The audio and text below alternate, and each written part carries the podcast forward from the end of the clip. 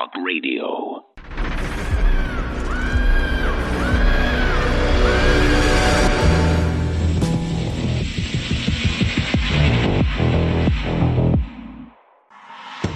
Just about every major government has been guilty of false flag operations to foment war. America has been guilty of several, but here are just a few. Civilian passengers were murdered when a torpedo hit the Lusitania. Investigations revealed that explosives were inside the ship, which was operated by war profiteer J.P. Morgan. This event is what brought Americans who were not previously interested in getting involved into World War I, where they lost over a hundred thousand sons and daughters. They were also not interested in getting involved in World War II, but after breaking Japanese encryption codes, the U.S. government knew of their plans to attack Pearl Harbor.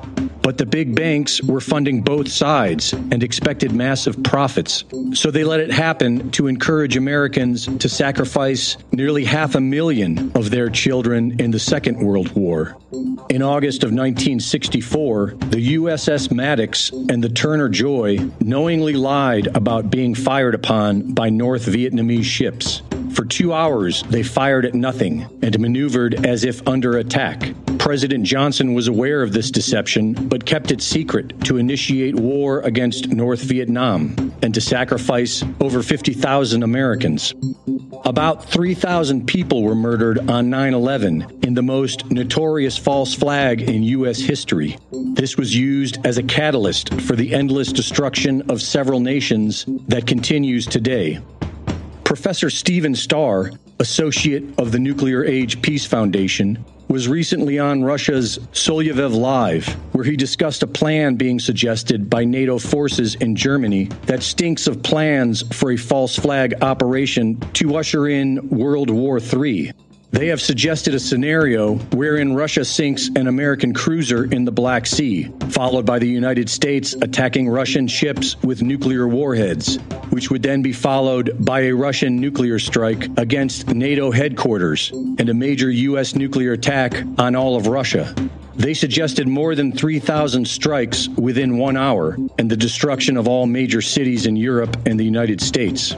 Professor Starr said this would result in 150 million tons of smoke and soot that would block out 70% of the sunlight in the northern hemisphere and last about 10 years. It's important to note that it's been NATO forces alone who have been provoking war with Russia for decades, surrounding their border with missile systems and bioweapons labs, and overthrowing Ukraine with CIA color revolutions. The facts show that Russia has been given no choice but to defend themselves against deceptive Western aggression. The anti human globalist forces that hold a firm grip on America are clearly trying to destroy it from within. If they wanted America to win a world war, then they would not be murdering U.S. troops with the deadly COVID shots, and they would not be manipulating them to castrate themselves under the guise of transgenderism. The globalists want the United States to be plundered and destroyed, but they need a scapegoat to blame it on, and they've clearly chosen Russia for that role. During the American Revolution, Catherine the Great of Russia unofficially supported the colonies by trading with them. Russian ships began delivering hemp, sail linen, and iron to American ports as early as 1763. During the War of 1812, Russia attempted to join as a third party mediator in support of American independence. In 1863, Russia sent military fleets to New York and San Francisco to put pressure on the British and fight them if necessary. They patrolled the American shores for 10 months. This Russian support of a sovereign America is undoubtedly what led to the Bolshevik Revolution of 1917, when the country fell into communist rule for 69 years. Today, Russia has asked for peace, but the evil powers that want endless war cannot survive unity between the East and the West. False flag operations are the modus operandi of the globalists, and war, mass murder, and division is all they desire. Reporting for InfoWars, this is Greg Reese.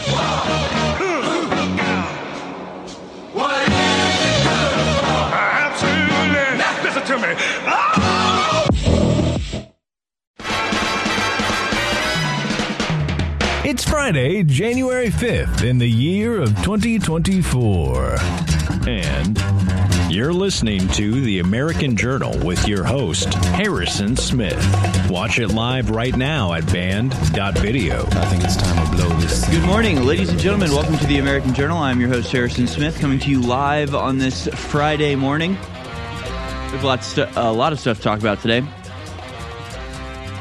lot of stuff I'd rather not talk about today, but we'll do it. We'll get into it. We got 10 foot aliens attacking Miami malls. We got Hassan Nasrallah giving a major speech about the progress of the conflict with Israel. We've got political news, and we'll open up the phone lines nice and early for you for this open line Friday. So let's not waste any time. Just get right into it. Here it is your daily dispatch.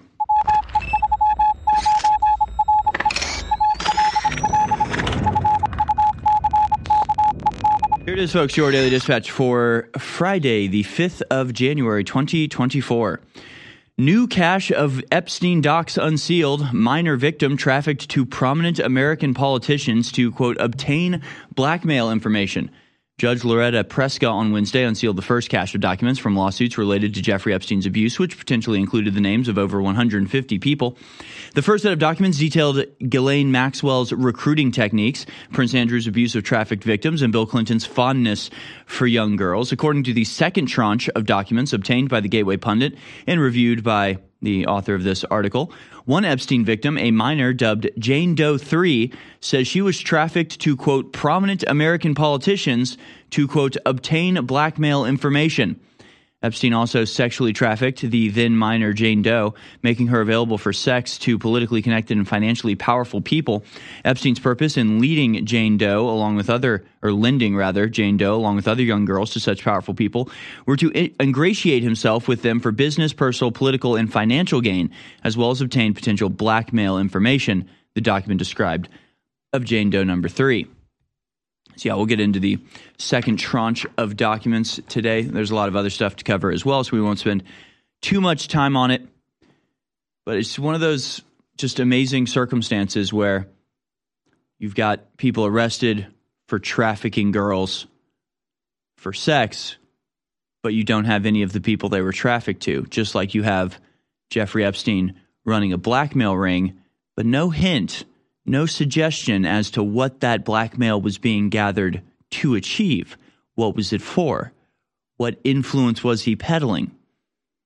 I mean, to imagine the most powerful people in the world, from your Bill Gateses to your Bill Clintons to your Michael Jacksons and everyone in between, you've got really life ending dirt on them the ultimate blackmail. Here's a video of you abusing a child sexually. Like, pff, good lord, what you could get them to do.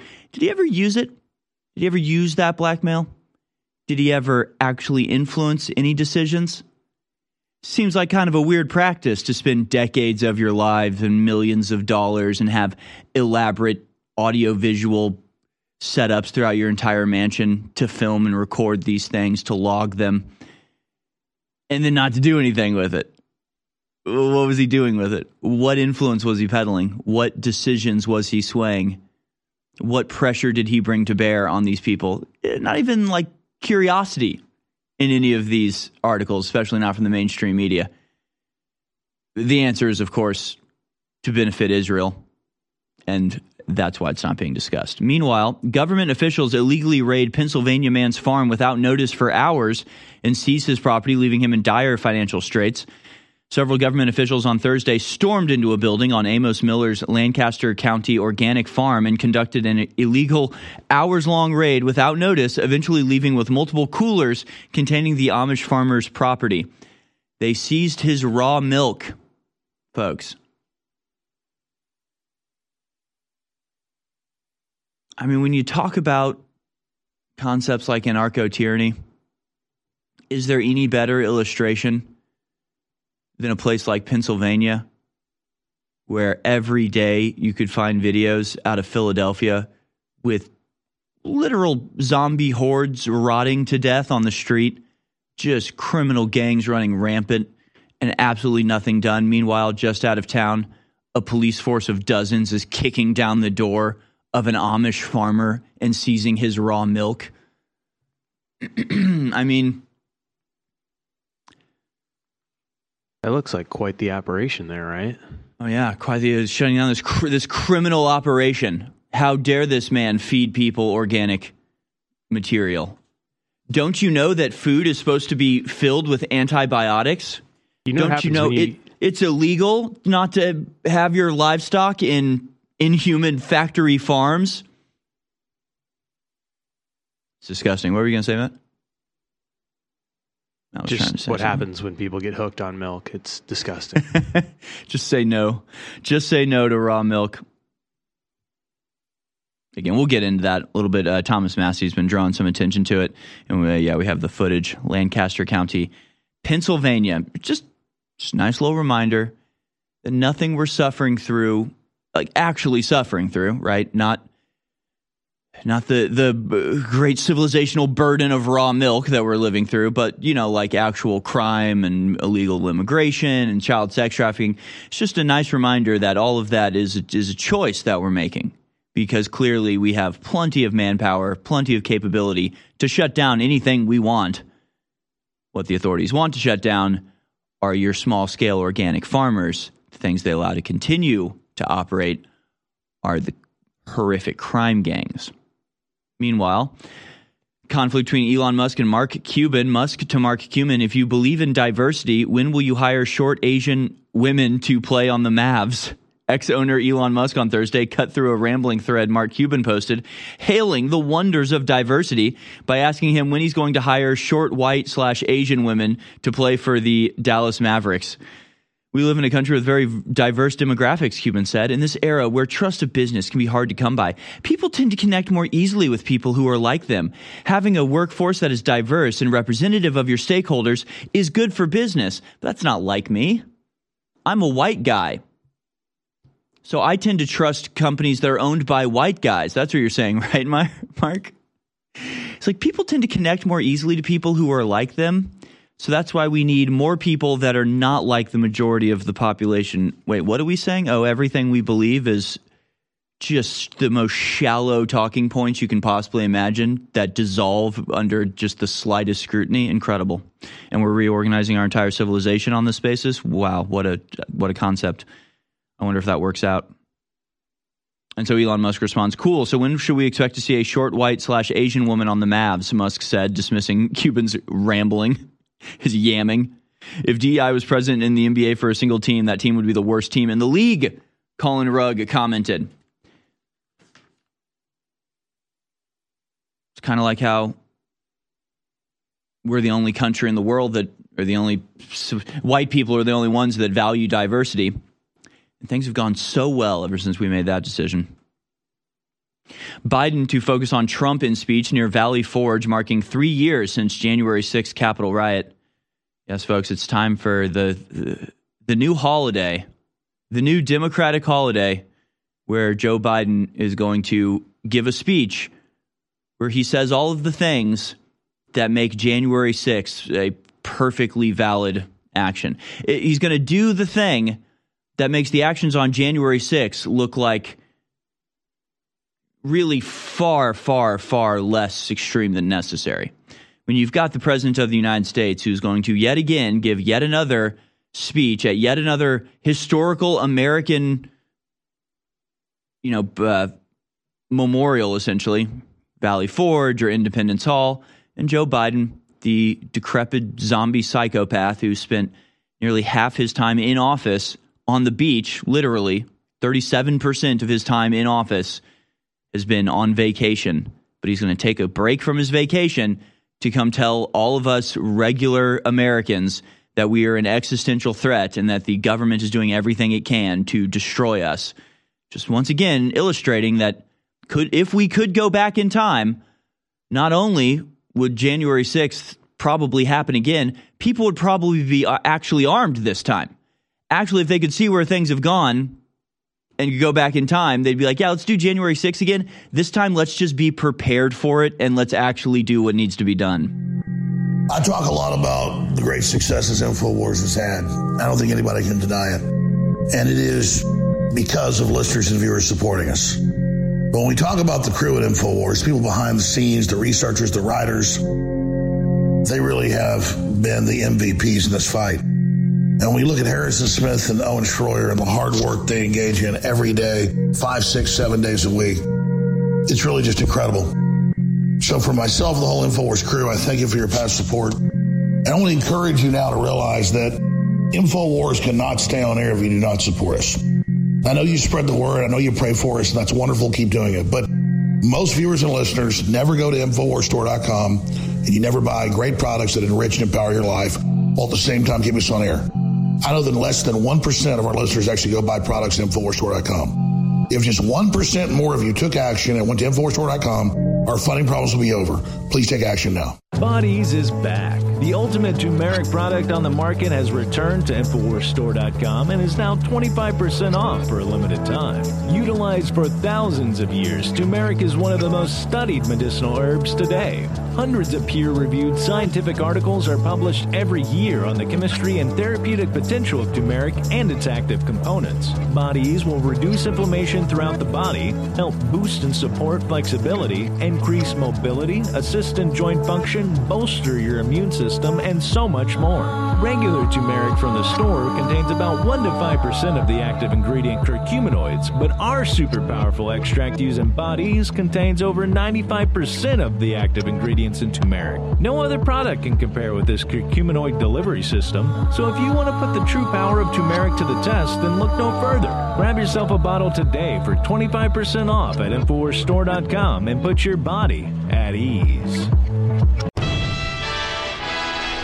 Listening to The American Journal. Watch it live right now at band.video.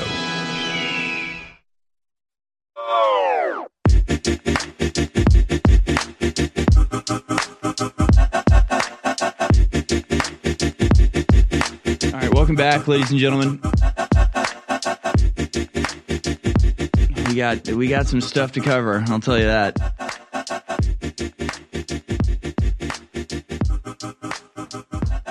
Don't even I don't I don't even want to. I don't even want to. Maybe we'll start with uh just a stupid story. I, I, th- I just think it's kind of. Uh, I just. I think it's a stupid story. But this is kind of the thing. We've got Israel and the American government doing everything it possibly can to start World War III. And we've got speeches from Hassan Nasrallah, the uh, leader of Hezbollah, basically warning against this and explaining how it's going to uh, unfold.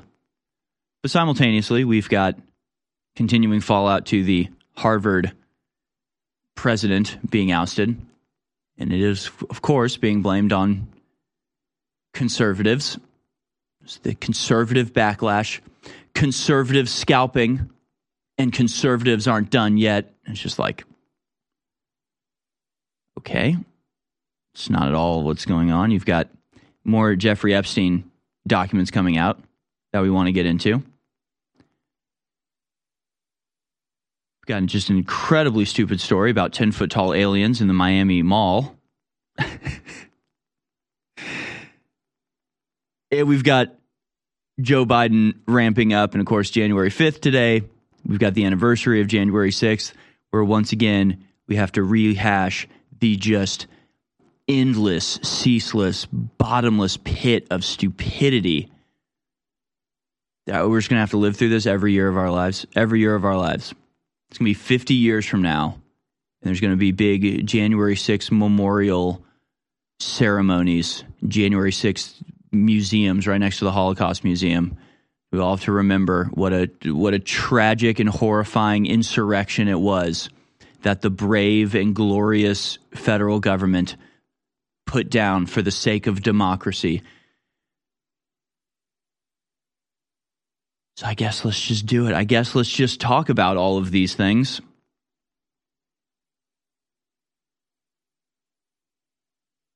I don't know. Maybe I'll just take. Maybe I'll just open up phone call. Maybe we'll just go to phone calls all day today. Because honestly, honestly, we really got to do this. We really have to relitigate January 6th every year. We knew what happened on January 6th on January 6th. We all saw it unfold. And again, it would be it would be one thing if it was just treated as what it was. It's like it was like 2 hours of moderate trespassing.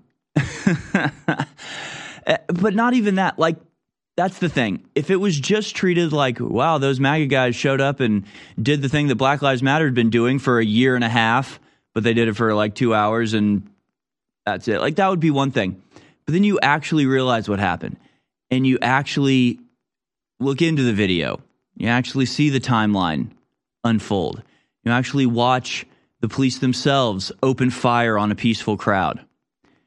You actually see the point blank murder of Ashli Babbitt. You see the beating death of Rosanne Boyland. And you realize, like so many things, not only is what the mainstream publication say about it, what the, the average person believes, not true. It's such a inversion of reality. And we compared it, and I remember I think Greg Reese and I had like the same thought on the same day. Because I was just thinking, how would this be portrayed in any other time period without the just wholesale capture of the American media to push a, a fake narrative? And you can actually compare it to something like the Kent State National Guard debacle, where in the 60s you had a bunch of peaceful protesters who were gunned down by the police, and it became a giant scandal. And it's pointed to as a horrific abuse of the American government and a tragic story of peaceful protesters gunned down in abject violation of our most deeply held principles. I mean, it's seen as as a as the moment in America where we almost tipped over the edge into fascism, and it was seen as a, as a real wake up call and a lesson of we can't we can't have our government treating peaceful protesters like this. They just went out and murdered college students who were doing nothing wrong. And then you look at January 6th and it's like, okay, you've got a bunch of peaceful Trump supporters, totally unarmed, totally unarmed. The worst you can say is like guys brought like flagpoles, which again, in context, in the cultural reality that we're dealing with, every time Trump supporters would go and march in DC, it happened literally the day before, it happened the week before in DC, where you had mobs of Antifa assaulting like families, just people walking down the street being assaulted by Black Lives Matter and Antifa, beaten, like fathers trying to protect their young daughters from rabid communists attacking them. So even in context, it's like you probably like it makes perfect sense to bring a weapon because every time you go to DC, the police stand down while mobs of Antifa are given carte blanche to assault children. So, yeah, you're going to want to bring weapons. But nobody did. Nobody brought weapons. a bunch of peaceful protesters showed up for a protest at the Capitol who, just like the kids at Kent State, were gunned down by police. Nope, no police died. No police died. Let me say that again so everybody can hear me in the back. No police died on January 6th. Did, did you hear me? No police died on January 6th. No politicians died on January 6th. No employees of the Capitol died on January 6th. Nobody was even significantly injured except for police who were caught in the crush.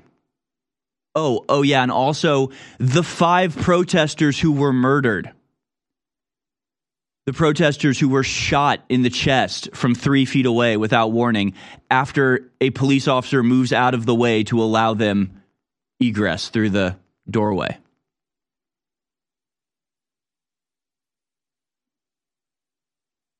So like that's the thing. I I don't even know I don't even know how to talk about this stuff it's so blatant, it's so obvious, it's all just right there for everybody to see.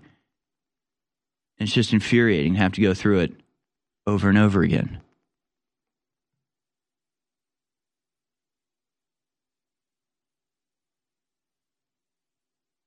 Biden to focus on Trump in speech near Valley Forge, marking three years since January 6th Capitol riot.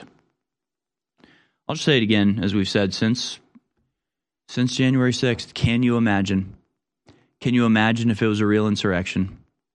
Can you imagine how different those images would be if instead of showing up for a peaceful protest to try to participate in the democratic process by which the election is certified, can you imagine if instead Donald Trump supporters showed up organized and armed and intent on killing everybody in the Capitol? Can you just imagine what that would look like? Can you possibly imagine what those images look like? Because that's the way it's portrayed. And you just see the claims versus the imagery, and it's ridiculous. If you ever take one piece of my advice, it's get a bottle of X2. It's been sold out for over a year because we wouldn't cut corners and because it's so hard to produce. We finally have a limited run back in supply at InfoWarsStore.com. So many people have serious issues. Look up the UN's own numbers. Billions have cognitive disabilities because they do not have true nascent iodine in their bodies. Most of other iodine is bound to other heavy metals or bound to other elements, so you don't download it but this is pure atomic certified iodine. X2 is now back in stock, discounted. So I'm giving Thanksgiving right now for this product being here. It funds the info war, but I guarantee you, you take this for a few weeks, you will feel the difference. It is amazing. It's the missing link X2 back in stock at the end of 2023 at InfoWarsStore.com. X2. Infowars.com is tomorrow's news today.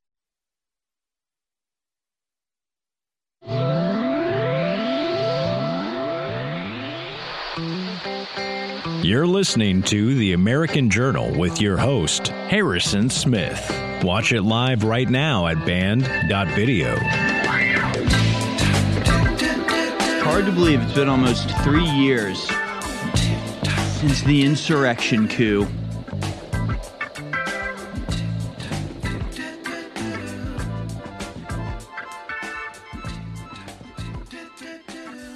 Uh, do we have, should we do do we have to go over it again? Do we really have to go through it again?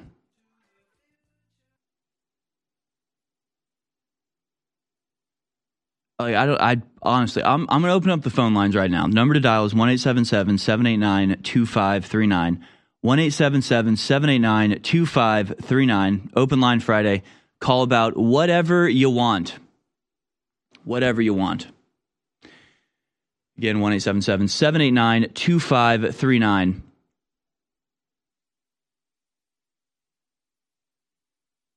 Because, you know, there's like. There's like a way things are kind of supposed to go. If if people just had I don't know, just the ability to think for themselves. Like I don't even know what it is at this point that we need. Because whether it's January 6th, Jeffrey Epstein, or again, the the story of the Harvard president, like that's that's the one that really just like baffles me. Because everybody everybody saw what happened. Like i don't i just, honestly honestly i don't even i don't even know what to say. I don't even know what to say. You've got these headlines. You've got you've got what's his name? Al Sharpton out there marching around acting like this is an attack on black women in academia by racist white people. And saying we'll we'll fight for DEI, we'll we'll fight for diversity. And it's just like that woman was ousted because she wasn't a Zionist. What is complicated about this? Here's Al Sharpton leading a march about it. Big sign, diversity, equity, and inclusion behind. First black and first black woman president. It's about they used her as a scapegoat to fight DEI. Nothing has diminished DEI at Harvard University. The person who replaced her is just as dedicated to DEI as everybody else. Like, this is the. It's just like, what is going on? A conservative attack helped to fan the outrage. Nothing has even remotely happened to damage DEI. Person that replaced her is just as dedicated to diversity. She's like the leader of the diversity pledge at, at Harvard. Like, just what are they even talking about? Like, I don't even care about this woman. I really don't. I'm not going to bat for Claudine Gay. She can go j- jump in a volcano for all I care. I really just couldn't care less. Our, our academic system is so thoroughly saturated with communist, incompetent losers at this point. You can, you can kick one out, it, it doesn't matter. None, none of that matters. But at least be honest about it. At least be honest about what obviously happened. This all started because she allowed Palestinians to say, or Palestinian supporters, not even Palestinians, just liberal, socialist lefties at Harvard, to say, from the river to the sea, Palestine will be free. That's why she was ousted from Harvard. Is that complicated? She refused to say that chanting from the river to the sea, Palestine will be free, was a call to genocide against Jews, was therefore anti Semitism, and should therefore not be allowed under free speech. There are a million different things wrong with that, right? It's not a call to genocide. Even if it was, it's still called free speech. Yes, free speech includes anti Semitism. It's really not that complicated. So, again, it's not like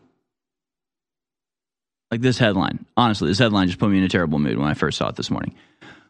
Black women at Harvard say Claudine Gay's ouster reflects a system that wasn't built for them. So she was the president of Harvard. But somehow this, somehow her being ousted because a bunch of Zionist contributors to the Harvard Fund withdrew hundreds of millions of dollars. Like you get that that's what this was, right? That they didn't have somebody in the position of president who was willing to destroy the academic concept of freedom of thought or free speech for their political and geopolitical gamesmanship. So she was ousted because you had a bunch of extremely wealthy Jewish donors who said, We're now withdrawing our $100 million a year gift to Harvard until you replace her. They used financial extortion to expel her. Had nothing to do with DEI, had nothing to do with her being a black woman. And this all just happened out in the open. This, I just feel like I'm taking crazy pills over here. The way things just get like transmuted. And again, it would be one thing if there was like a big anti DEI push and the most exemplary people in academia who, you know, just were the leaders of the DEI movement were ousted on the basis of their support for DEI but somehow it's like because she doesn't uh, bend the knee to the billionaires that are funding her school, she gets ousted on the flimsiest excuse of plagiarism. I haven't looked into it. I don't even care. It, like it, it, it doesn't matter. It just doesn't matter. In the same way that it doesn't matter if Trump overvalued Mar-a-Lago. You know the people doing these things don't actually care at all.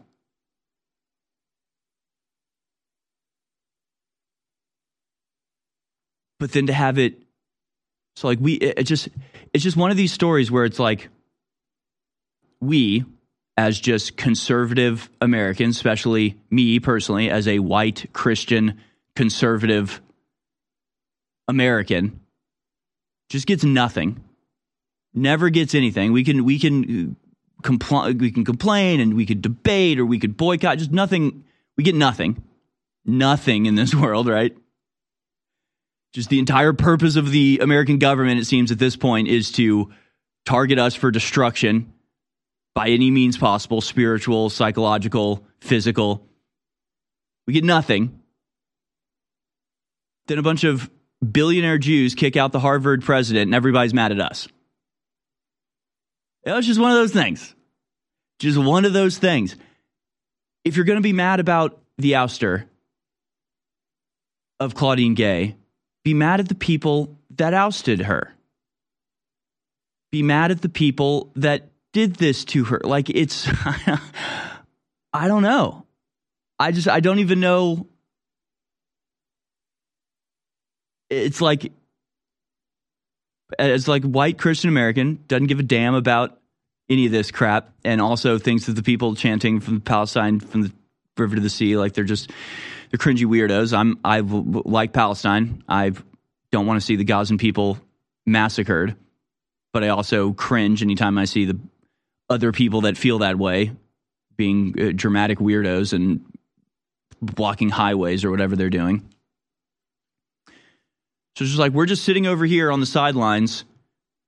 You've got the, the black DEI Harvard lady and the billionaire Jews going at it, and then all of a sudden they both turn, turn toward us and are like, "This is your fault, and you're the bad one, and you're everything wrong in the world." And we're just like, Yo, we don't even have anything to do with this. 29 years on air. All I've wanted to do was warn the people about the globalist.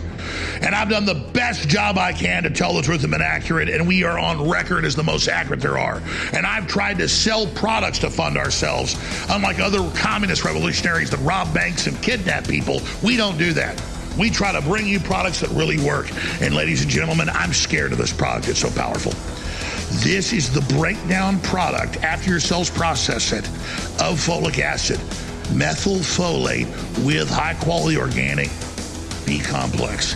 This stuff is rocket fuel. It's not a stimulant. It, it energizes your cells, and then everything else you take just supercharges it. It's so insane. It's foundational energy, the strongest formula out there at InfoWarsStore.com.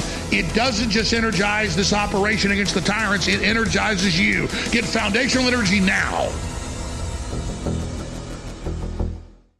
In the early 1900s, certain companies were off gassing highly toxic fluoride gases into the atmosphere. The surrounding communities began to get sick.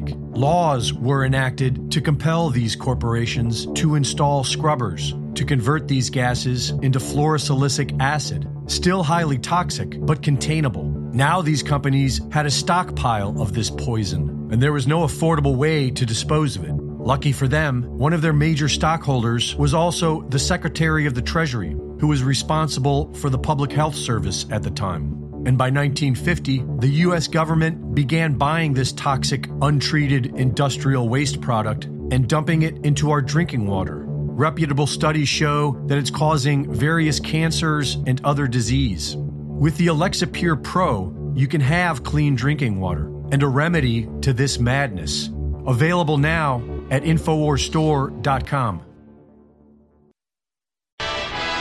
You're listening to The American Journal. Watch it live right now at band.video.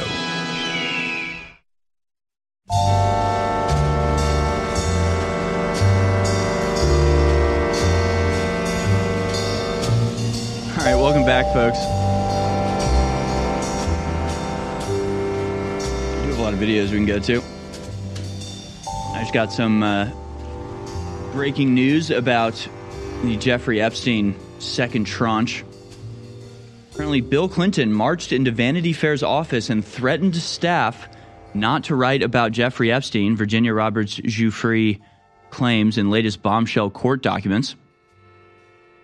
She said in a May 2011 email that Bill Clinton threatened the staff of Vanity Fair not to report on Jeffrey Epstein. It was actually denied by Vanity Fair, but it was uh, this claim was made in a 2011 email discussing an interview to promote her planned book. She said Clinton walked into VF Vanity Fair and threatened them to not write sex trafficking articles about his good friend J.E.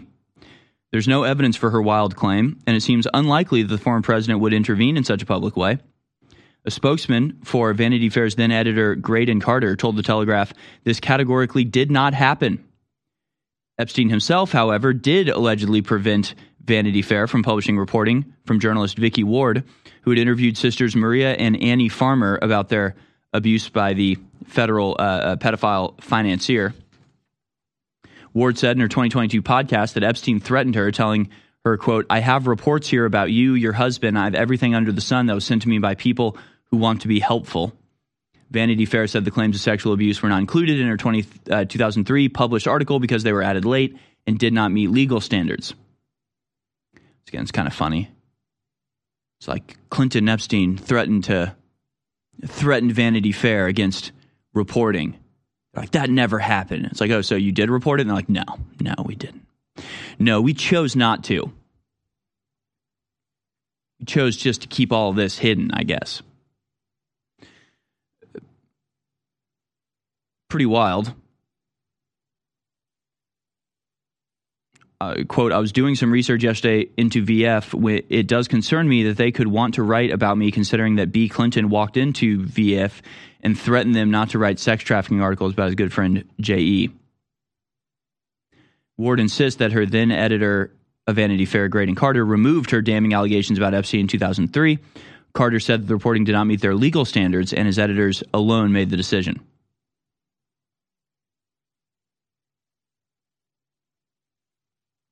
Oh, but how could a big conspiracy happen? You'd have to have thousands of people in on it. How could you control all of the media and prevent them from speaking out about it? It's just impossible. I just can't imagine a situation where you've got so many thousands of people who know something bad is going on, but do nothing to stop it. You know, people are good, they don't let that type of thing happen. Meanwhile, 20 years ago, there was bombshell damning evidence of a sex trafficking rape ring going on with minors that was made aware to eh, people at ABC and the people at Vanity Fair and probably everybody at every mainstream political outlet. And yet they didn't report it. That sort of gives you a, an idea of the scale and scope of conspiracy that's possible in the modern age. It tells you how thoroughly blackmail can control an entire media landscape.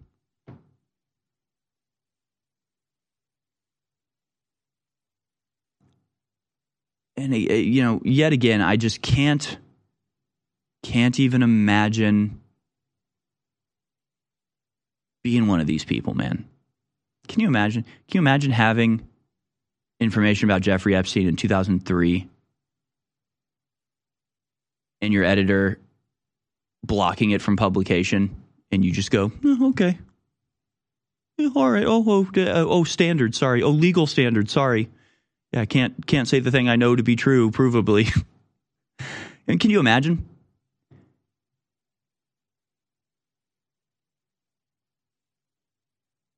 And I mean, it's it's the craziest thing because that makes the story so much better that they try to stop it.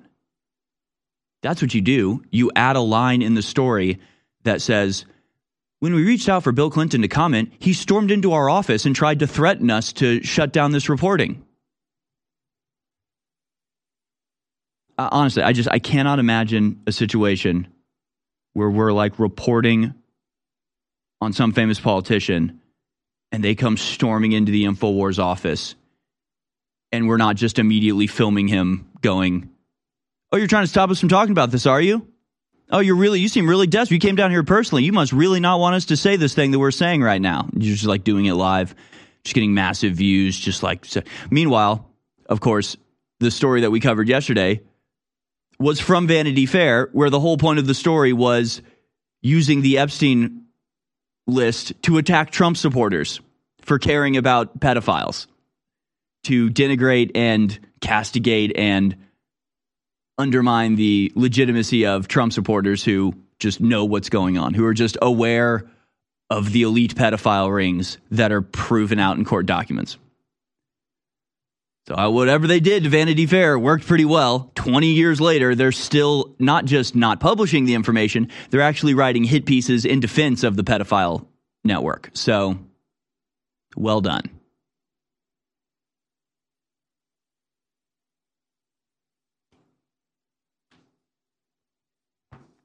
I I just really hope really hope that people realize how different InfoWars is than other media publications. It doesn't matter. It doesn't matter if they're on the right or the left. I legitimately cannot imagine not covering something, and I can't even imagine how anybody could stop me from covering something. I'm literally talking to you live right now. I could say whatever I want. Nobody can stop me. And if Bill Clinton marched in here today to try to stop the publication, it would make the story that much bigger. He would also be met with uh, extreme force from our security guards who are top notch and will detain him. Maybe you should try. Yeah, come try come, come try and stop us, Bill.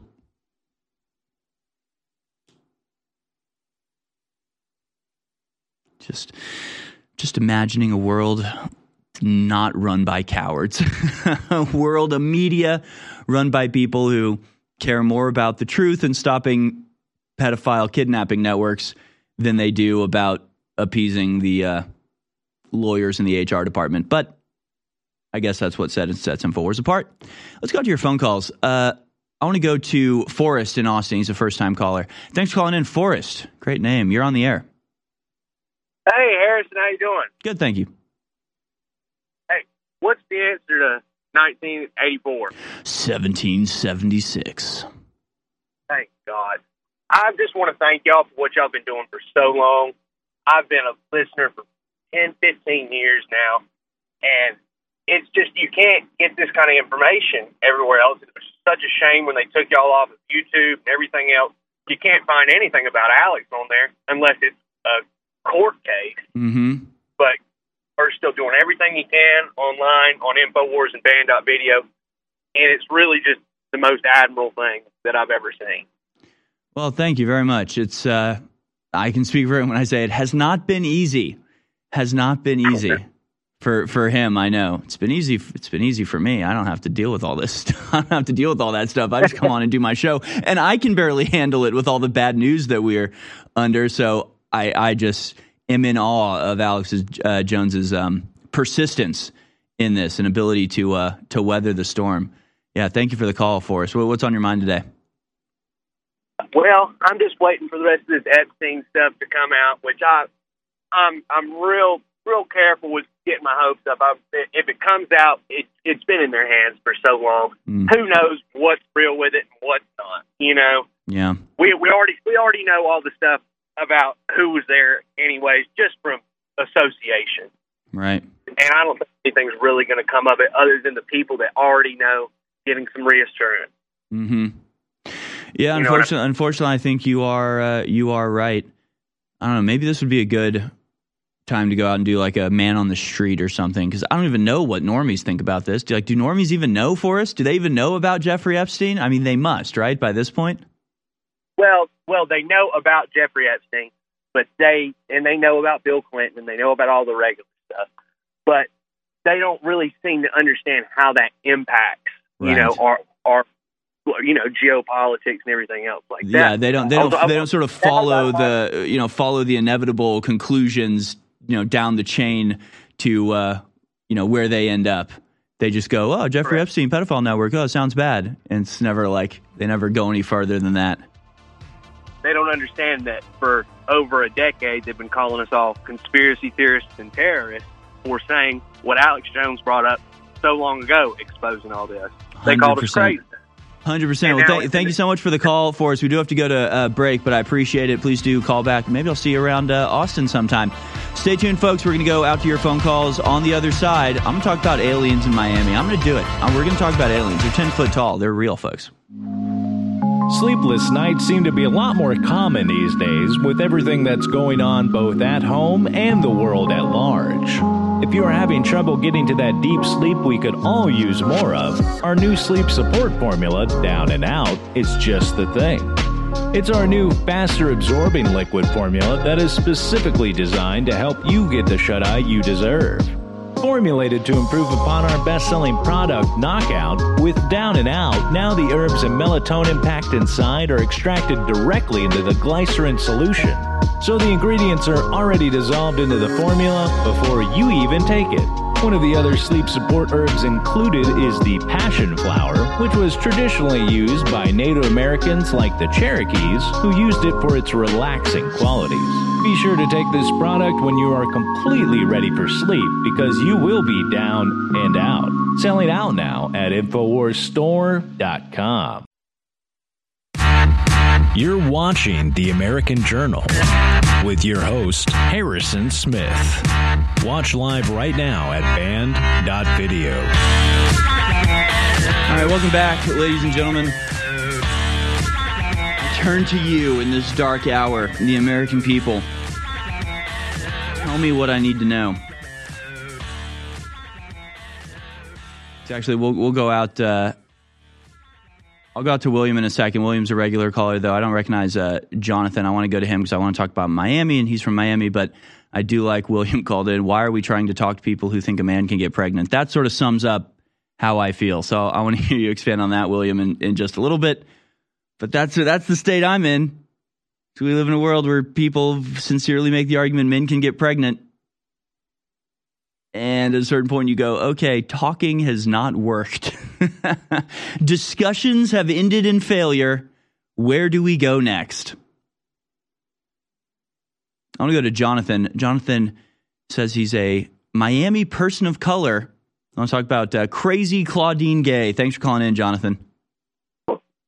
Oh yeah, Claudine Gay. Well, good morning, Harrison. First of all, I like that shirt. That that's looking snazzy. Oh, thank you. All right. I got it at But, an um, estate sale. No, and that's crazy. I only seen this thing like 'cause I'm went out of town, like to northern Florida for the holidays, and I only see this thing on TikTok like yesterday, and I'm like, and everyone I know was out of town, and I'm like, why is it out of town? I think it looks like from the video, like Aventura Mall. What it kind of looks like. Hold on, I'm having, a little, I'm having a little trouble hearing you, Jonathan. I, I don't know if I'm on speaker or something, um, but if you could br- bring your, your uh, face a little closer to the phone, I just want to be able to understand you fully. Oh, any better? Oh yeah, m- much better. So sorry, go on. Are, are you talking about the uh, the thing happened in Miami? Yeah, yeah. It's like, well, me and pretty much everyone I know from the area are out of town, like in northern Florida, and it's like, why are we never around when when stuff is happening like that? Because that looked like Aventura Mall, like from the pictures, but it's kind of shaky. I'm like, kind of looks like Aventura, but we always be out there all the time. I'm like, that's the only big mall like that in, in Miami I could think of, like next to the highway like that. Is But it, anyway, is what it in a safe part of town? Well, because I, I do want to talk about. In case people don't know, uh, there was a huge police presence at a Miami mall uh, over there a few days ago. And clip number six, Miami has possibly the biggest police response I've ever seen in my life. So just it's like hundreds of cars, it's helicopters. They're going to this mall. They say it's because there's like a brawl going on, and maybe there's fireworks inside the mall. But then people started saying that there were eight and ten foot tall aliens at the mall in Miami. Uh, seems a little ridiculous to me, Jonathan.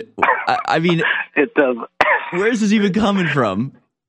I I don't know. I don't know. Hey, You don't believe it's that there's event, giant right? NBA-sized Mexican people yeah, maybe that's what it in is. Miami? Come on, dog. It could, you know what? It could be true though. But all right, anyway. But back to this gay. Look, that's so ridiculous. This whole thing, and like the way they're trying to promote it, like, oh, it's because she's black. Like, bro, if it was because you're black, you would have never been put in that position anyway. If you had a black president, you can't tell me nothing about it because you're black. Like, that's so so garbage. Like it's in the Harvard books, right? It says plagiarism is grounds for expulsion. And now you're telling me you got to your position through plagiarizing, and now you want to turn and try to spin it like it's because you're black. That's ridiculous. And then you got that idiot. Who's that? Al Sharpton out there, the race baiter. Mhm. Unbelievable. These people make me, you know, I'm not ashamed to be black, but I'm ashamed that they're black. You know, I, I'm sorry. Like, Right, right. That, that, yeah, Yeah. that's a funny way to put it. I'm ashamed that they're black, not that I'm black. Yeah, no, because yeah, it's it's like I don't know, man. It is, you know, this the, again. The headline from NBC News: Black women at Harvard say Claudine, Claudine Gay's ouster reflects the system wasn't built for them. And it's just like, what are you even talking? She was the president of your university. Like, what are you even talking about? But then I also just, I don't know, just the fact that people are going, this is conservative white Christian men's fault. And it's just like, what did we do? What, what did we do this time? Uh, yeah, uh, uh, you know, it, it's we're in a sad state of affairs at this point. I don't know, you know, uh, and like I keep hoping. I'm like, can we turn this around, or, or we, is this too far gone? It's a very, I, I, it's a very good question, Jonathan. We got to go to break. Thank you so much uh, for the call. We'll cover the.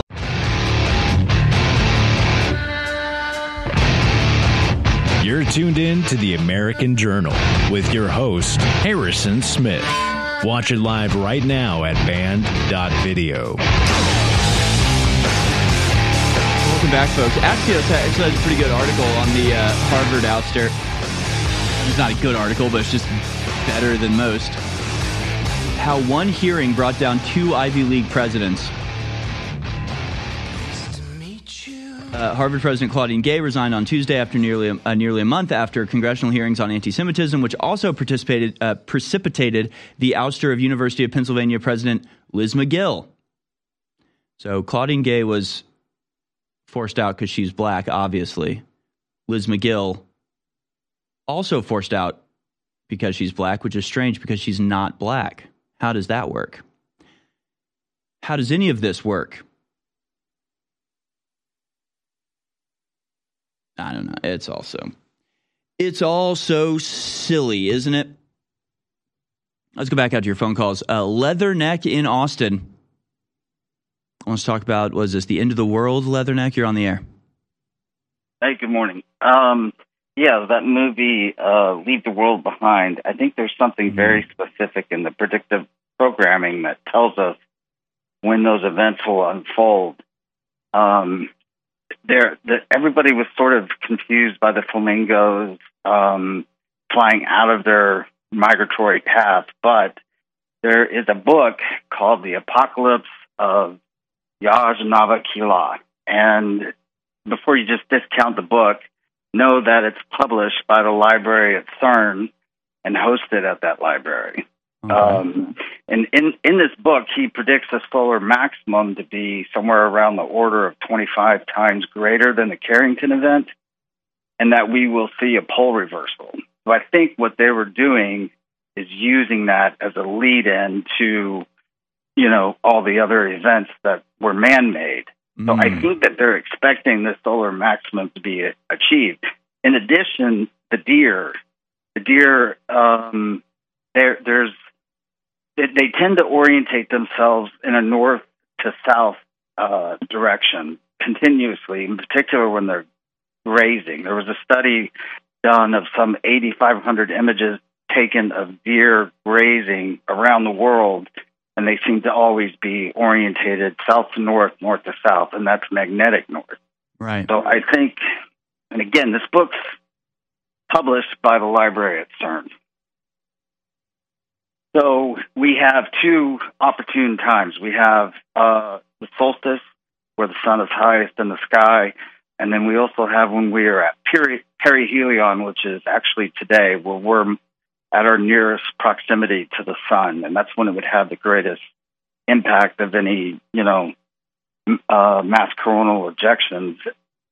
In addition to that, it's a definitive period, so there's something like 11.65 years, you know, between peak to peak or something like that. I got to do a little bit more research to figure that out, but I think it's 2025. Hmm. Well, you've done more research than I have into it. I do know that the Earth's magnetic field is sort of uh, uh, acting a little bit wonky these days. Solar cycle 25 yeah. is here. NASA and NOAA scientist explains what that means. And we've well, and we've we've already had uh, auroras as, as far south as north, you know, far north Texas. Mm. So it's active, um, and somebody, you know, believes that and there's only one other thing. There's a misattribution made. Uh, the progenitor of the thought, um, what doesn't kill you makes you stronger, it was Nietzsche's uh, predecessor, Arthur Schopenhauer. So although he Nietzsche did say it, he is not the original uh, thinker of that thought. Just for the record. Also sounds good, but not not really true, is it, Nick? I can think of a lot of things that make you weaker but don't kill you. but Well, it sounds good, yeah. doesn't it? Yeah. Yeah, absolutely. I, I, I know my mother had to say it to me when I was picking up trash off the garage floor that the dog had chewed up. So Yeah, I've had to hear it's, this it's a good for lesson. a long, long period.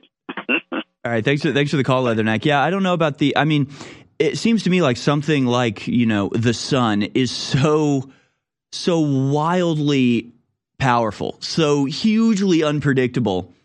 I, I have trouble taking any like predictions about it seriously because I mean the coronal mass ejections that we're seeing they're like they're 10 times bigger than earth it's like impossible to even imagine the scale that the sun the sun is operating at so you know uh, they can make predictions and maybe things happen in a somewhat uh, measurable pattern but i also have the feeling that the sun could just turn red tomorrow and they would have no idea why or what was happening i mean it's uh it's forces beyond our comprehension in many ways but let's go now to james in tennessee parallels between bolsheviks and today's left oh, sort of one and the same aren't they james Oh, absolutely. Thanks for taking my call, Harrison. Sure.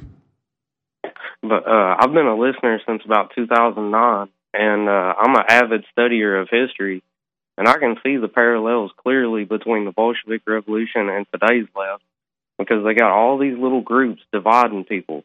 You had the the Reds, the Whites, the Cossacks, much like today's left, where you got the BLM, the LGBT, and all these little paramilitary groups fighting for power Mm. and it it it, it just it it's going to lead to assassinations to and not like the CIA's been doing for decades where they do it in secret. This will be out in the open.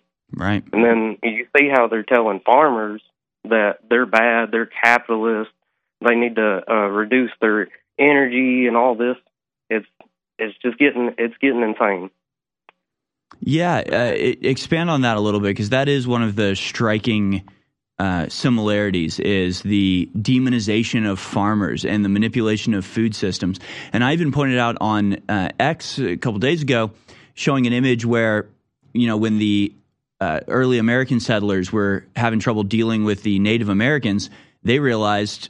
Well, we you know we can't really get a grip on the Native Americans. They're too fast. They too you know they're too wily. Like they understand the, the landscape better than we do. So let's just kill all the buffalo. And they literally went on a campaign of extermination of the buffalo explicitly to deny natives their food. They basically went if they if we kill all the buffalo, they'll have nothing to eat. They'll have to leave and go you know elsewhere. So I mean, this is like a well-known and historically practiced uh, activity killing off the food supply for a group that you want to either destroy or control. And of course, in the Bolshevik Revolution, it was like it's sort of up for debate whether it was on purpose or by accident. But certainly, the mass starvation was a direct consequence of the uh, socialist policies that we're seeing reborn with the World Economic Forum claiming that they're saving us from uh, cow farts by, you know, destroying our food system. So expand on that a little bit. The the similarities between Bolshevism and uh, what's happening today. Well, um, back back in those times, they were te- uh, the Leninists were telling people that oh, that's your land. We all have to be a collective, Mm-hmm. and you don't have property rights. And then also there, there was one story I was reading where these uh, people had raided this farm and was going to kill the farmer and his and his people. And the mother said, "Don't take my milk. I don't have anything to feed my child." And then the the revolutionaries they said, "Well, if we can't have your milk, then nobody can." They killed the woman. They killed her baby. And I feel like that's what's going to come next.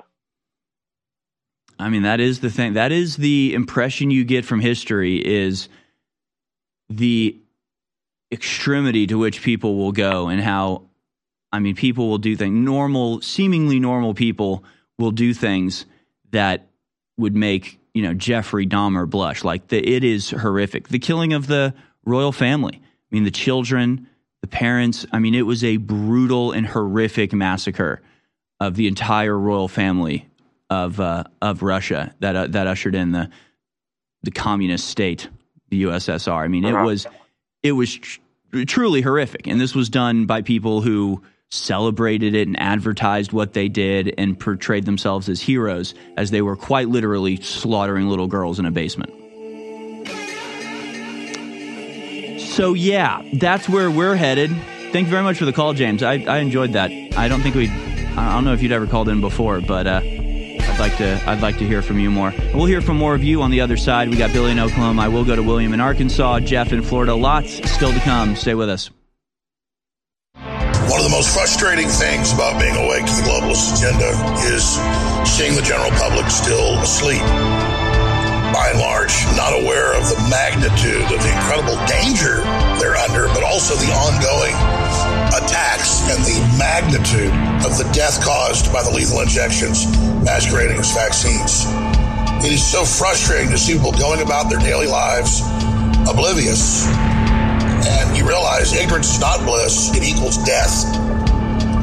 But people are starting to really understand how serious things are, and that's that's a hard thing to do because to wake up to a dystopic reality and realize that we're in the middle of a giant biological weapons war against humanity and that there's mass sterilization that's already taken place and they're cutting off all the major energy sources is really hard to deal with, but it's the reality. Facing it is our only chance to turn this around because stuff's about to get really, really nasty. Infowars.com. The eugenicists over 100 years ago were very public about their plans. They financed major universities, they ran full page stories and advertisements pushing their propaganda in the New York Times, other major newspapers, that the family as we know it is a bad thing and must be ended. And the first step in that is getting women out of the household and teaching women that cooking dinner and taking care of your sons and daughters and husbands is a bad thing. And I was just sitting here tonight making dinner for my daughter, my four and a half year old daughter. My wife makes dinner a lot of times, but I like to make it as well. I love to make breakfast. And literally, it's the funnest thing on earth to make food for your family and be nutritive and then all sit down together and have that communal event. And that's what the system is attacking and bombarding is our normal biological actions and coming together. They really are sick, evil, scientific cult of filth that want to domesticate us and turn us into lab rats. We cannot let this continue. You're listening to The American Journal. Watch it live right now at band.video.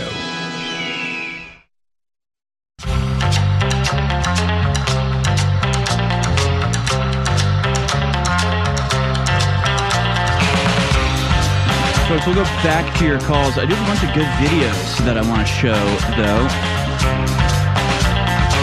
In fact, I want to go now to clip number five. It's actually a liberal representative named Wheeler, Representative Wheeler, Democrat in New Hampshire.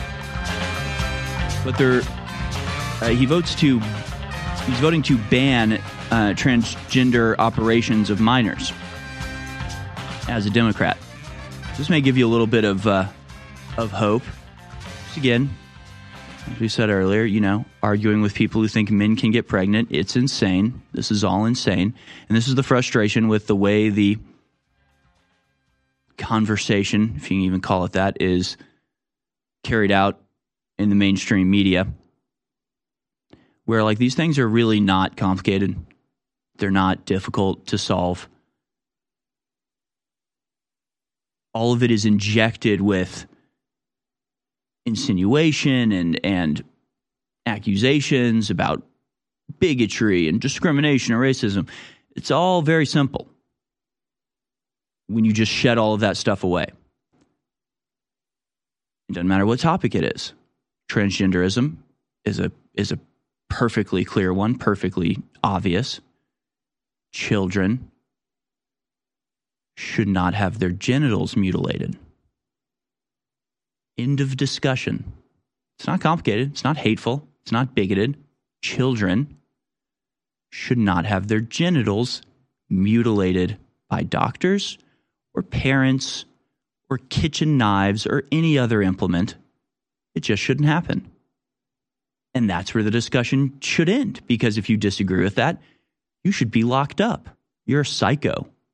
and there's something wrong with you. You can couch it in whatever language you want. You can talk about whatever mental illness and acceptance and tolerance. Children should not have their genitals mutilated. How are you going to argue with that? It's a, that's it. That's it. That's the end of the conversation, and it really is as simple as that. How we can even move beyond that statement is is baffling to me. And by even trying to contend with the statements that tried to justify genital mutilation of children, you're just playing a losing game. Children should not have their genitals mutilated. The end. The border should be secure. We should defend our border from invasion. The end. Oh, well, asylum seeker, or refugee status. Well, actually, I believe that. No, uh, no, no, no, no, no. The country needs a border. The border needs to be defended, or it's not a border. We should defend our border from people crossing without our permission. It's just that it really is that simple. And it's like literally everything. It's just like, it should be that simple. Jobs and positions at university should not be determined by immutable characteristics. The end. Skin color, race, physical attribute, whatever, whatever. No, just it sh- should have nothing to do with it. Oh, well, but actually, we're making up for 400 years. No, no, no, no, no, no, no. it's just, these are just simple. It's all so simple, folks. So, this may give you a little bit of hope. Uh, this, again, is uh, New Hampshire Representative Wheeler voting and explaining his vote to ban the mutilation of minors. Let's watch. Thank you, Mr. Speaker, and thank you for that reminder. I rise today despite the uncomfortability of this vote because for me, it comes down to whether or not kids should be able to get these surgeries. And despite the fact that I am a liberal, despite the fact that I believe in non discrimination for trans people, for gay people, for queer people, and that I will fight until my very last day, until they are recognized as human beings. The question before us is whether or not children under the age of 18 should be able to get these surgeries. And I, despite being a liberal who believes in those human rights, do not think that is the case. And when the question is put before me, and I spoke to people until 11:30 last night, lobbyists, different stakeholders, people with firsthand experience, lived experience, and I've been speaking to people for the last four weeks about this bill. The, the only argument against it being that this opens the, the amendment specifically opens the door to other bad trans bills. But folks, the slippery slope fallacy I don't think applies here. We're talking about whether or not kids should get these surgeries, and they should not. These are irreversible surgeries. And despite the fact that there are medical exceptions which are included in this amendment, when people have problems with their genitals that need to be addressed, that, that should be addressed. But, but when we're talking about whether or not kids should get these surgeries, I think that goes a bridge too far, and I, I, I will not be signing on to that. So I will be supporting this amendment, and I appreciate the work done in the Health and Human Services Committee. They worked very diligently, and if you want to watch legislating being done in real time in a really good way, I would recommend that you watch the committee hearings on this bill, the work session on this legislation, because they diligently took all people into account, they took all experiences into account, and they came up with legislation that protects children under the age of 18. This is not a question of whether or not you're with the trans community. This is a question on whether or not you believe children should be able to get these irreversible surgeries. So, again, despite being a Democrat, despite being a liberal who believes in human rights, I don't think that children should be able to get these irreversible surgeries. So I'll take all the heat that comes from this.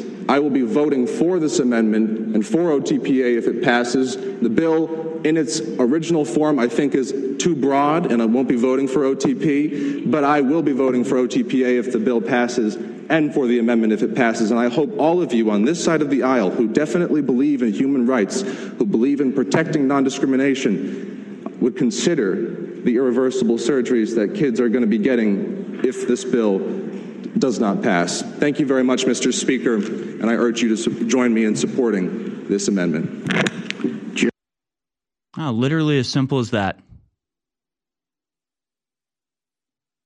It's as simple as that.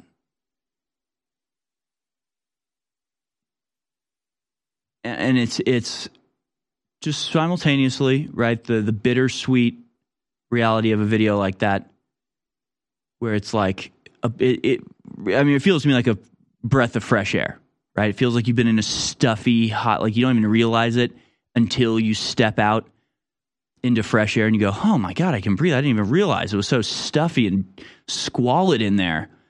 But oh, I can breathe the fresh air. It's like, oh my God, a, a politician who just says no to genital mutilation of children. It's like, oh my God. So that's the sweet part. The bitter part is he's the only one. You've got Republican uh, Republican uh, Governor DeWine earlier this week vetoing a bill that had already passed to block genital mutilation, genital mutilation of children. So why is it so rare to have just even one politician, in this case a local politician, just stand up and go, "Oh, you want to chop off 14-year-olds' breasts?" No. Just like, "Wow, what a revelation. What an what an amazingly rare occurrence."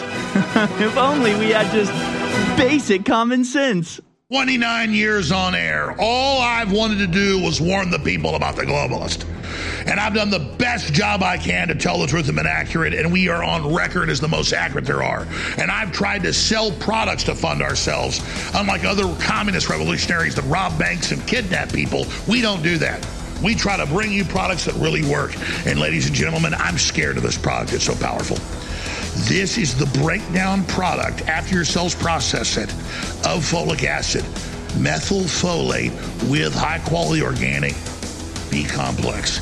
This stuff is rocket fuel. It's not a stimulant. It, it energizes your cells, and then everything else you take just supercharges it. It's so insane. It's foundational energy, the strongest formula out there at InfoWarsStore.com. It doesn't just energize this operation against the tyrants, it energizes you. Get foundational energy now.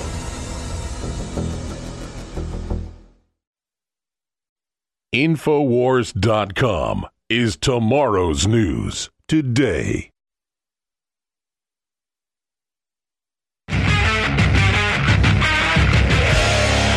You're tuned in to the American Journal with your host, Harrison Smith. Watch it live right now at band.video.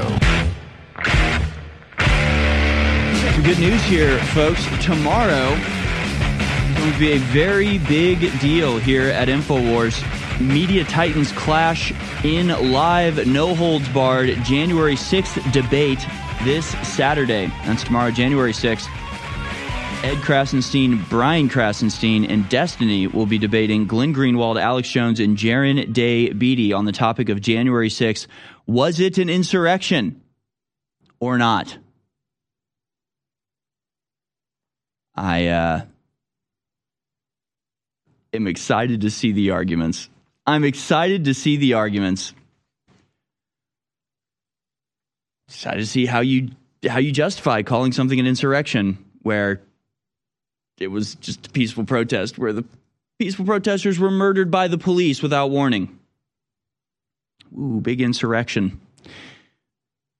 That'll be fun to watch. Tune in for that on X and ZeroHedge.com. Zero Hedge is involved in that as well, but it's Alex Jones, InfoWars, and Zero Hedge co hosting the January 6th debate. In addition, there's a fantastic new way to support us, and it's gotten much easier to do so. And that is the Alex Jones NWO Wars video game, computer game. It is now available on Steam, the most popular gaming platform on PC. And it immediately shot up to the top of the trend list. Alex Jones NWO Wars is now a top trend on Steam while receiving an overwhelming amount of positive reviews on the premier video game digital distribution service. You can download it for yourself or you can gift it to a friend. This action packed shooter, it's 20% off for the very appropriate price of 1776 now available on Steam. Get it today. Buy it for your kid cousin. Download and if anybody uses Steam, I'm sure I don't need to tell you, but it makes it very easy to like buy games for friends. You literally just have to have their Steam name. You just can buy it on Steam and just type in their Steam name and it sends it to them and downloads straight to their computer and makes it a very easy and convenient way to give gifts. If you want to give this as a gift, and it is an extremely fun game, not only because of the novelty factor and the fact that you're playing as Alex Jones and all of the Easter eggs that you see as you go through, all the various nefarious New World Order characters that you destroy on your path to victory. But it also is just a genuinely good game built from the ground up with totally unique and original artwork. You know, we said it when it first sort of came out that it wouldn't be hard to use some of the programs they have now where you just take a, a game that's already made and reskin it, you know, just put different different visuals over it or just to put together a really simple game that was fun for five minutes, but was just sort of a novelty. We could have gone down that path. We could have gone that route. Would have been easy, would have been cheap, but it would have been not a great game. So instead, what these guys did was just from the ground up, completely original. Every sprite, every piece of artwork, the levels themselves are very thoughtfully designed. It's actually an extremely well produced game uh, that is well worth it at full price, but you get a 20% off right now on Steam, and I encourage you to uh, to give it a try. It really is fun. And it's something that anybody can pick up. You don't have to be a professional gamer to get into it. But you know, the best games have the skill level where you can pick it up immediately, have no idea how to play games, and still have fun with it. But you can also be extremely talented and really good and get the most out of it and maximize your uh, points. And you know, the, I mean, all the best games that last forever and that are still being played. Things like you know Halo that came out 20 years ago, but is still like on the top charts in terms of uh, multiplayer games, that sort of stuff. You know, it's both easy for the beginner to pick up and play and have just fun with, like it's an arcade game like Donkey Kong. But then also, if you really get good and really figure out, you know, get the feel of it down, uh, then you can actually be like super, super good. And it's even more satisfying to be super skilled in it. So uh, it's a game for all ages, a game for all taste. It's NWO Wars from Alex Jones, now available on Steam. With that, we got to your phone calls. Billy in Oklahoma wants to talk about January 6th, the Great Insurrection. Billy, Civil War 2.0. I still remember where I was. Hey. Uh, how's it going, Billy? What are your thoughts on January 6th? Well, I had a theory about January 6th, if you'll humor me for a moment. Yeah.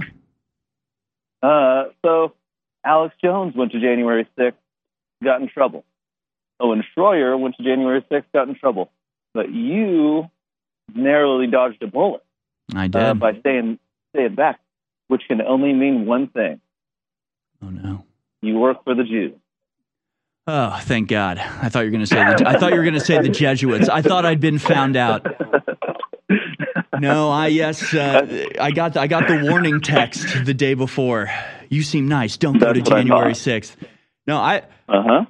To be honest, praise God, I, I have the best, uh, you know, whatever you call it, uh, excuse in the world. I was literally live on the Alex Jones show reacting in real time to what was going on on January 6th. You cannot say for a moment that I knew what was happening or knew what was going on. I was literally reacting to it live. To be fair, I was also very into what was happening while it was live. I was very much in favor of seeing the Capitol overrun with Patriots. And I don't need to um, explain that. It was, it was all live. You can see it for yourself if you care to go back. Me too. I remember watching that day and, and looking back, I cannot be happier that that is the uh, source, or you, you were the source that I got all my information from. Because, dang, dude, when I talk to normie people, they just repeat these stupid lines, and it's like they didn't. They're watching through the filter of uh, MSNBC or something, and uh-huh. it's like God, that they have already been poisoned in that way. So difficult to to you know, uh, reverse the poisoning that they've gotten. Right. Yeah, and people get emotionally attached to all of this stuff, and it makes it really difficult to talk about. You know, during the the wedding I was at last weekend, I was talking to some people about Israel, and like I didn't even have the heart to tell them that everything they believed was fake. Like they were, and we, we didn't get into specifics, but they just kept going. The stories I've heard about what happened on October 7th, I mean, they're gut wrenching, they're churning, they're like starting to tear up. And I'm just, I like don't even have the heart to be like, those are all lies. You're, you're believing lies. The 40 beheaded, beheaded children never existed. But these are the things that are making them like have these like emotional reactions but they're not true. Like the 40 beheaded babies or like ba- babies being baked or like January 6th was an insurrection where they beat Brian Sicknick to death. It's just like these are lies, people. You're you're getting worked up and you're getting emotional over lies and you like can't even tell them that, can you, Billy? They they it like suddenly becomes no. that it's like they can't acknowledge that it's true, so it suddenly becomes that it's true and now you're mocking Brian Sicknick's death. Now you're the bad one because you're taking this tragedy and you're questioning it. It's like, but it was never, it never happened. So what? How are you going to be so upset about it? it? It's infuriating, Billy. Harry, I've come to a conclusion that I'm not sure is right, but it's what I'm rolling with. I don't know if I am capable of waking people up. I'm certainly not as articulate as you know you and other hosts and Alex and them and, and is knowledgeable. So I may not come across as a good persuader for them, but uh, man, I, I the thing is, I don't know if I could have been woken up by someone else. I had to do it myself, mm. and I think that's the case with most. That's key. Not all, but most. That's key, man. That that absolutely is key. And again, going back to the you know conversation I had this weekend, where it was like I was just saying things that I thought everybody knew and yeah. you know they were like they were like appalled that I believe these things. I'm just like you don't know that like I haven't brought up you know Pearl Harbor. I was like trying to explain because I was saying like well you know Israel let October 7th happen. Like they had warnings, they had uh, acknowledgments, they waited seven hours to deploy the army. Like they knew it was going to happen, and they were like well. You think Israel attacked itself? And I was like, well, you know, it's kind of like what happened with Pearl Harbor, where like, you know, it was Japanese people. It wasn't Americans pretending to be Japanese. It was Japanese people bombing Pearl Harbor, but they were goaded into it and they knew it was going to happen. And the White House had foreknowledge about the attack and withheld it from the people on Pearl Harbor so they couldn't defend themselves. And again, this is like acknowledged. It's in official documents. There are congressional hearings that have admitted this. But then you say it and it just goes in one ear and out the other. And you can just see the people's, you know, on their face. They're just not even hearing you.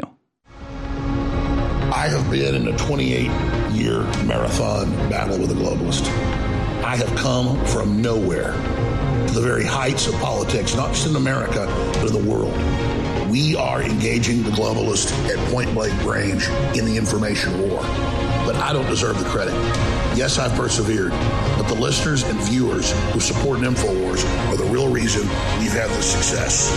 We're having now the greatest victories in the fight against the New World Order we've ever had. We are now entering the final mile of the marathon.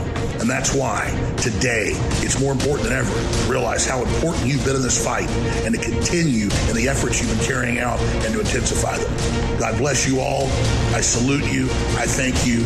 And I beg you to intensify what you're doing now because we are over the target and history is happening. The fight is my fight. It's your fight. It's our fight. God bless you all. January 2024 is here, and that means up to 60% off at InfoWarsStore.com, free shipping, and double Patriot points. This is one of the biggest deals of the year, and it supports the InfoWar. And we're selling out a lot of these products, it'll be months and months till more are back in stock. Whether it's books, films, t shirts, you name it, you need to go to InfoWarsStore.com right now and take advantage of this 2024 New Year's sale, double Patriot points, free shipping, and so much more. Get a copy of my book, signed or unsigned, The Great Awakening, The Plan to Defeat the Globalists and Launch the Next Great Renaissance. And again, thank you so much for your amazing support in 2023. But 2024, as everybody knows, is the big year. So please support us and get great products at InfoWarsStore.com. And tell everybody you know and those you don't know, tune into the live show at InfoWars.com forward slash show. God bless, and we're going into 2024 together.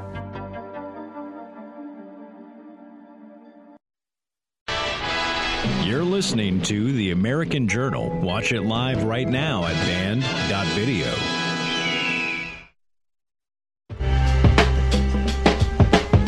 Back out to your phone calls. Now we've got William in Arkansas. William, thank you for uh, holding. I know I, I teased your call earlier because I love the topic you called in about. William in, in Arkansas asks, Why are we trying to talk to people who think a man can get pregnant? Trying to save them, William. We're trying to rescue them from your from themselves. What do we do? What do we do here, William? take the keys away from the three year old Downs baby that wants to be a jet fighter pilot because that's what's going on.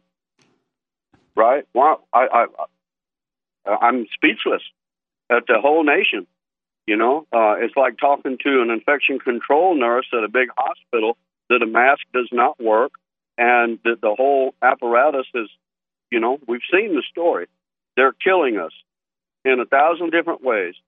Uh, what do we need? Do we need another Afghanistan, another Vietnam, another uh, North Korea? What what do we need? Another Herzegovina? Do we need to open the border more? No, it's it's closed. It's secure. Just ask uh, Jean Cream Pierre. You know, mm-hmm. uh, it's true. It's true. Why are we talking to the three-year-old baby about put down the rattlesnake? Mm. Why? I mean, we're dying. Do you need another 20 million people, America? Right? What What do you need? Do you need another uh, assassination of another world leader like they did Kennedy? What do we need to wake up? Hello? Yeah. Beavis, but Forrest Gump. Right? I mean, this is where we're at. And I'm just absolutely speechless. Um, I'm I'm not asking for a dime of help. Wouldn't take it. Uh, I've heard a few people uh, call in and e- e- express the same situation, uh, and uh, y- y- we're sitting here as vets and Americans, uh, homeless. I'm not. I'm, I'm doing pretty good. I got it better than most people in this world. I'm uh, land rich, cash poor. You know, I've got three lawns and uh, you know a six foot tiller for my tractor. I don't don't have any help, but you know I'm not going to go hungry. Um, so where are we at, America? Uh, you know, I, I'm I'm to the point to where you know I've said it before. Uh, compulsory service. Uh, I'm two shakes of a dog's tail from going back to Texas in military uniform, which I have the legal right, the moral right to to wear. It's an obligation. My name's on the Declaration of Independence. Is yours? Right? Who wants to erase my name off that Declaration of Independence? What state representative who wants to hide behind the badge wants to stand in front of me and erase my name off that declaration, I'll go to jail. I promise you. I swear to God. Well, Right. so uh, so I mean, I like I like the, the question that you're asking. Like, what what would it take to wake people up? Is it even possible to wake people up? Because yeah, at a certain point, you know, I'm reminded of. I mean, there there's lots of like of instances you can find in you know true crime documentaries and stuff. But even in my personal life, I was having a party one time in in college, and my neighbor was over, and I I basically caught him stealing from me, red handed, right? Like just caught him in my closet, like on his hands and knees, like digging through my stuff. And then he's sitting there denying it. And he's going, No, no, I was, I was waiting for the bathroom. And I'm just like, you try to talk to him for a little bit and you try to explain, like, No, I just saw you right there with my own eyes. I saw what you were doing. And there's like, Nope, wasn't me. And at a certain point, you go, Okay, you know exactly what you're just lying to me. You're just lying to my face.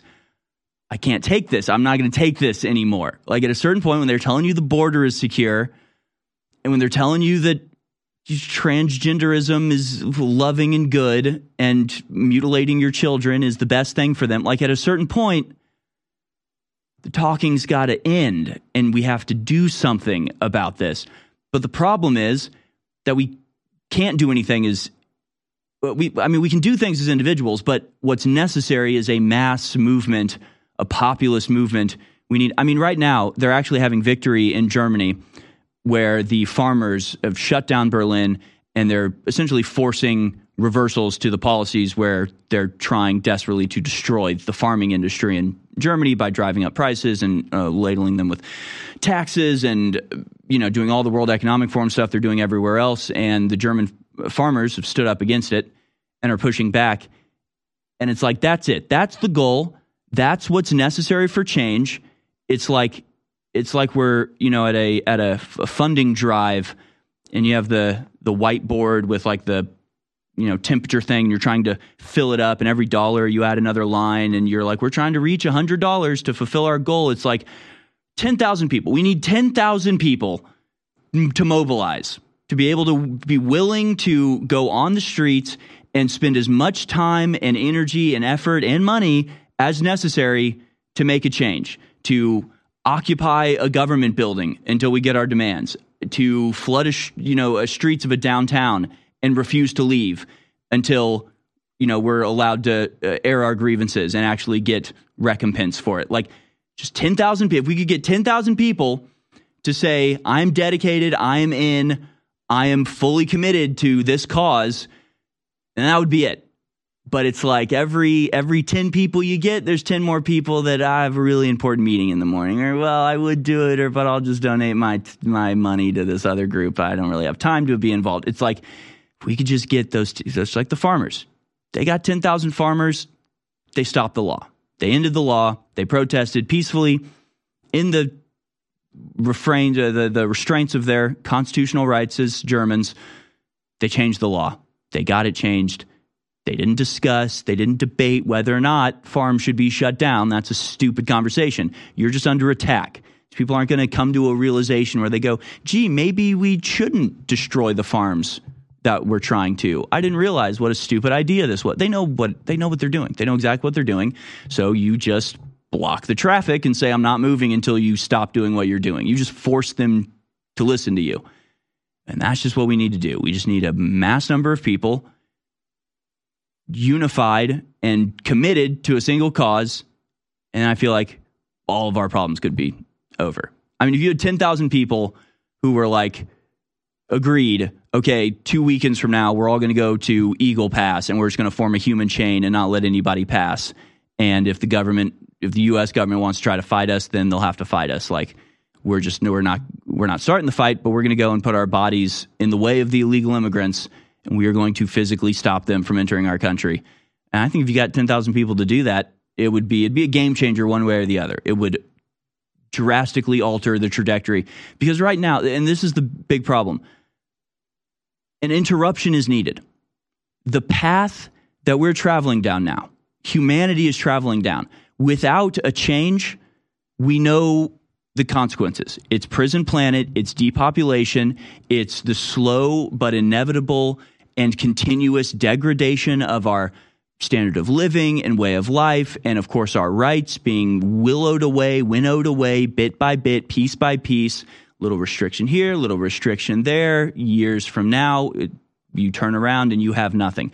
It's just little, you know, individuals being arrested. It's like the uh, Solzhenitsyn story where he's going, you know, if just if we just stood up, we just loved freedom enough to fight back when they came to get us, then they would stop coming to get us. But instead, you go, well, you just take this person here and then that person there and then that person there. And sure enough, you do that day after day, night after night. Turns out everybody's gone. Everybody's at the gulag all of a sudden.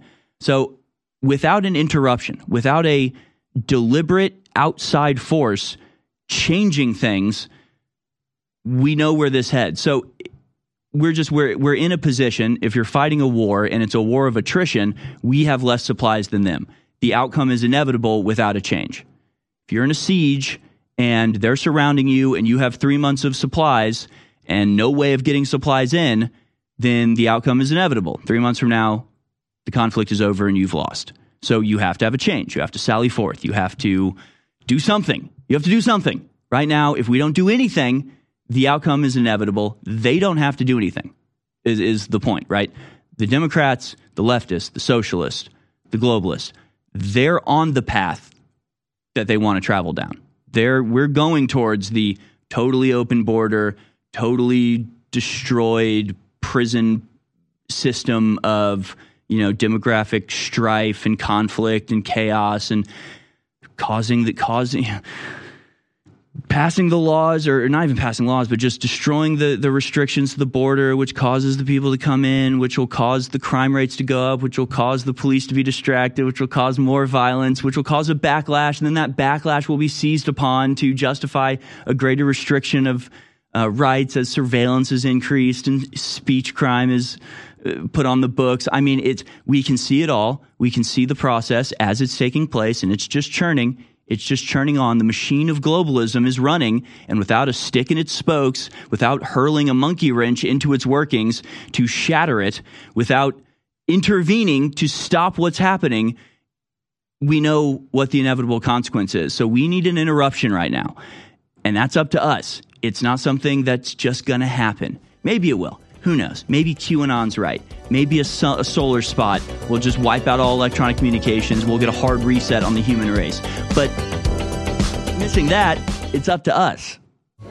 The InfoWars Life Silver Bullet Colloidal Silver has finally returned. To celebrate this powerful product's long awaited homecoming, we're slashing $10 off the asking price, passing the savings on to you. Silver Bullet is the answer to Alex's extensive search for a powerful colloidal silver product that utilizes high quality processes that has applications for both preparedness and regular use. Concentrated to 30 parts per million in a pure base of deionized water, this survival silver is the perfect fit for you and your family's routine and emergency supply. Colloidal silver is an amazing natural product that can assist your body's many healing processes. Do a deep dive, research the possibilities of colloidal silver yourself, and don't miss out on this limited time offer of $10 off. Try InfoWars Life Silver Bullet Colloidal Silver today, available right now at InfoWarsStore.com.